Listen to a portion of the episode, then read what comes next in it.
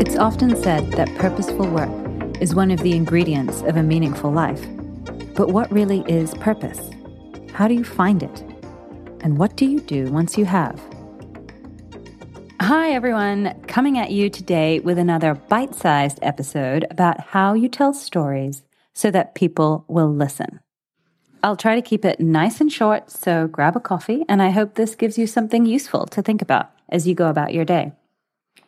I've been wanting to talk about this for a while because we are so bombarded every day with messaging that it can be difficult to hear through all of that noise.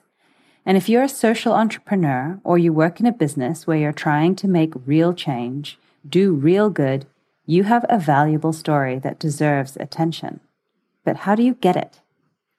Let me begin by saying I am not a marketing expert. I can't tell you about campaigns, conversion, or funnels. I'm a storyteller. I've spent most of my career working in TV with amazing storytellers, trying to figure out what kinds of stories are going to resonate with which kinds of audiences. I can tell you what's going to get attention. But most importantly, what's going to hold it? So, why is this important? Is there any value in a great story if it doesn't get somebody to do something, to click a link or subscribe to a newsletter? I think so, and here's why. If you want to innovate, if you want to change behavior, if you want to create impact, like so many of the women I've spoken to on this podcast, you need to build a relationship. And that starts with telling stories that people actually want to listen to. For thousands of years, we have relied on storytelling to create connections with people. Scientists now know that when we hear a story, the theory of the mind network is activated in our brains. This is the part of our brain that understands the intentions, motivations, and beliefs of characters. It is central to identification and relationship building. I'm not going to presume to tell you everything you need to know about storytelling in 15 minutes, but I can tell you four things that I think are absolutely crucial to get right if you want to engage your listener. Sound good? Then let's start at the beginning. It's all about your audience. Philosopher Michel de Montaigne said that speech belongs half to the speaker and half to the listener. So, if a story was told in the middle of the woods and no one heard it, did it even exist? No, my friend, it did not, because stories need a speaker and a listener to be real. And you are much more likely to get a listener if your story is something your listener is looking for. Nancy Duarte is an expert in telling persuasive stories. She says that persuasive storytellers position their audience as the heroes of a story. She writes, You are not the hero who will save your audience. Your audience is the hero of your story. Write that down. Duarte believes that the most persuasive stories are the ones that follow this structure Hero encounters obstacle, hero meets a guide, the guide gives the hero a plan. Hero uses the plan, overcomes the obstacle, and lives happily ever after. Many of the women I've spoken to on this podcast started their businesses by focusing on their audiences. They often started from really needing a story or a resource themselves, but not being able to find it. They thought that if they really needed these stories, maybe other people needed them too.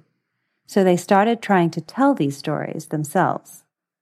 A great example of this is Tracy Minnoch-Nuku's Sexy Aging podcast, which has now become a community for women navigating menopause and midlife. The podcast started from Tracy's own menopause journey and her discovery that there was just not enough information or resources for women like her who were living fit, healthy, and active lives and wanted to keep on doing so. So, Tracy made the resources herself. And guess what? thousands of women around the world started listening, engaging, and sharing their own stories. In just over a year, Sexy Aging has grown into a community of thousands. On to the next step demonstrate trust and transparency. Nothing makes your audience disengage faster than dishonesty, and trust, once lost, is really difficult to regain. When it comes to big decisions, trusting the source really matters. I spoke about this with Mel Loh, one of the co founders of investment education platform Investera.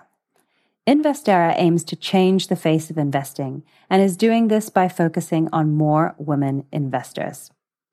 Mel and her co founder Joy noticed that a big part of what was holding women back from investment was trust. They didn't trust the financial institutions that were giving them advice, mainly because they were a bunch of old white guys who didn't speak like them, look like them, or take the time to understand what was really motivating them. You could also say that they weren't treating their audience as the heroes of the story, but let's get back to trust. The Edelman Trust Barometer tells us that because of our disillusionment with the financial sector in general, which has taken a serious hit in trust rankings post the 2008 financial crisis, we are much more likely to trust someone like us over someone who represents a legacy financial institution. We can't help what we look like, but we can help how we communicate. We can ask questions. We can seek to understand. Why do these women want to invest? What financial products are they interested in? We can take the time to demonstrate that we are authentically interested in helping our clients make good decisions for their money. And if we don't, we'll lose our audience. Right now, we can really see the importance of trust playing out in the storytelling around the ESG space. ESG has all of the elements of a good story a clear obstacle that negatively affects all of us, a guide, being environmental, social, and governance policies themselves, plans to make business more socially and environmentally responsible that will benefit us all.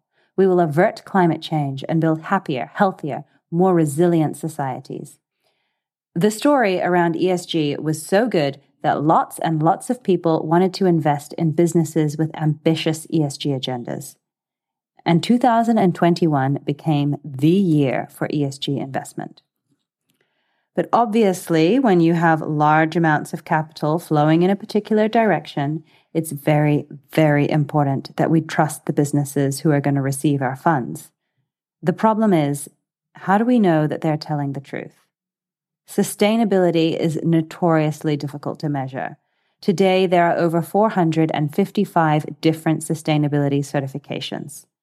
The New Climate Institute has said that it's more difficult than ever to tell the difference between real climate leadership and just greenwashing. Which brings us to the other side of trust, which is transparency. We want to know that if you claim to do good, you are actually doing good. We want to know that you aren't just saying you're doing good. In other words, we want to look behind the curtain and see if your actions and policies stack up with your story. CarbonFi is a startup that is aiming to solve some of the mistrust in carbon trading markets by recording carbon credits on the blockchain. I spoke to co founder Bree Yek about how they hope their solution will help solve a trust issue that could tarnish the entire space. Here's what she had to say. The idea is that one day we hope to solve the mistrust that now exists in the carbon trading markets. You need to be able to know that, let's say, if you buy a carbon offset from this project today, you when you retire it, it's not going to be retired again by someone else on another chain or another protocol without you knowing. We need to eliminate this double spending or sometimes even triple spending in order to ensure that the maximum impact is actually reached. That's one of the problems that exists with the markets today you know there's greenwashing and and so of course all this mistrust makes people go like well why should i do it let's move on to the third step in engaging storytelling edit edit edit edit edit until each and every part of your story is meaningful the best stories are the simple ones have you ever heard the expression that good writing is more about what's excluded than what's included Make the story easy for your listener to follow. A few episodes back, I spoke to Shen-Tel Lee, the founder of Kuching Food Aid. Shen-Tel's story was amazing in that during the first COVID lockdowns in Sarawak, which is in East Malaysia, she managed to secure a huge amount of donations and food aid for communities in need really quickly. These were communities of migrant workers and day workers who, if they couldn't go to work, had very little access to food and, and just the basic necessities. Shen-Tel was so successful in mobilizing this money and aid that local government came and sought her out to understand how she'd done it. And she is now working on an amazing project to bring together for profit business, government, and NGOs to share resources and do more good. Shen-Tel managed to secure so many donations by making it really easy and really simple to donate.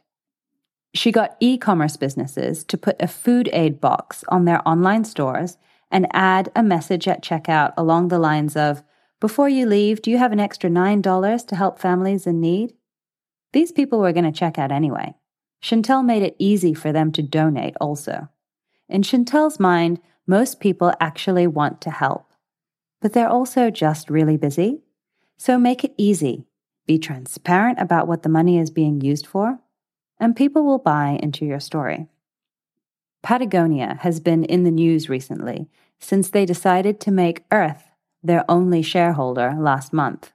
If you haven't seen the statement that Patagonia released about their new ownership structure, then go and check it out. It's at patagonia.com forward slash ownership, and I'll also link to it in the show notes. That statement, in and of itself, is a masterclass in storytelling and simplicity. But I want to talk about Patagonia's mission statement. For 45 years, Patagonia's mission statement was build the best product, cause no unnecessary harm, use business to inspire, and implement solutions to the environmental crisis. Now, this is a great message, but it is a little bit of a mouthful and it feels more like an internal message to employees than an external story. In 2018, they changed their mission statement to this We're in business to save our home planet. Beautiful, right? Straight to the point.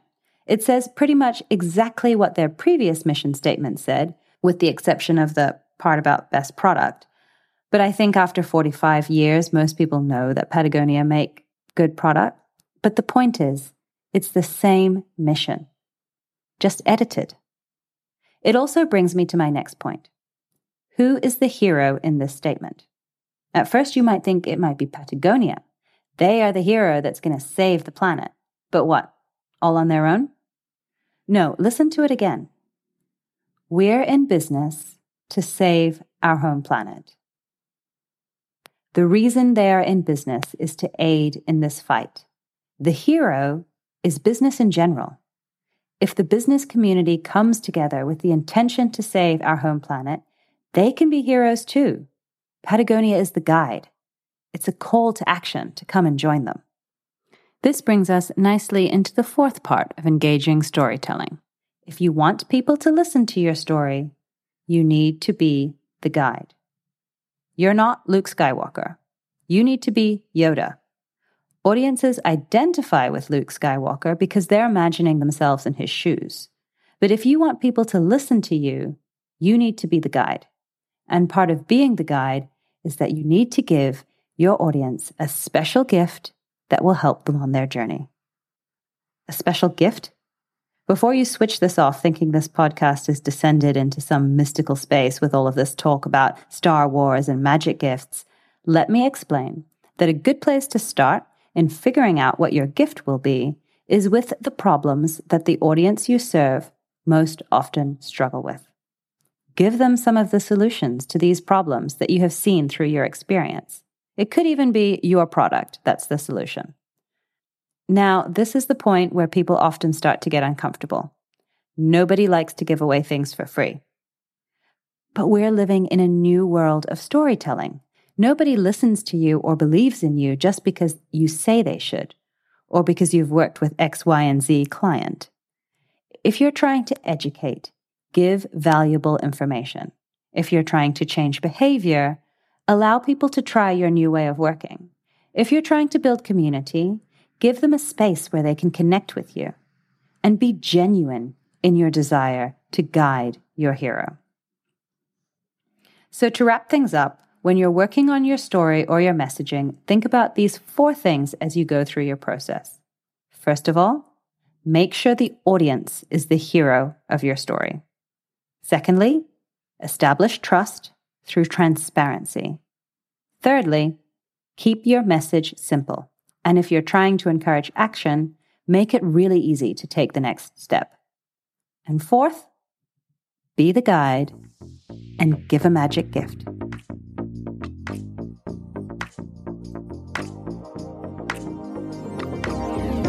I hope this has helped you think about how you can weave these into your own storytelling process. Whether it's brand storytelling, you're trying to educate, or you're trying to persuade people to do things differently. If you found this episode helpful, please share it with a friend, a colleague, or a family member. Sharing is how podcasts grow, and I love hearing what you thought, so please leave me a review or reach out to me directly. You can find me on Instagram at the.purpose.effect or you can email me at hello at thepurposeeffectpod.com. And you'll hear from me again in a couple of weeks where I will be talking to a woman who is on a mission to put more money into the hands of women investors and female founders. So watch this space. Bye for now.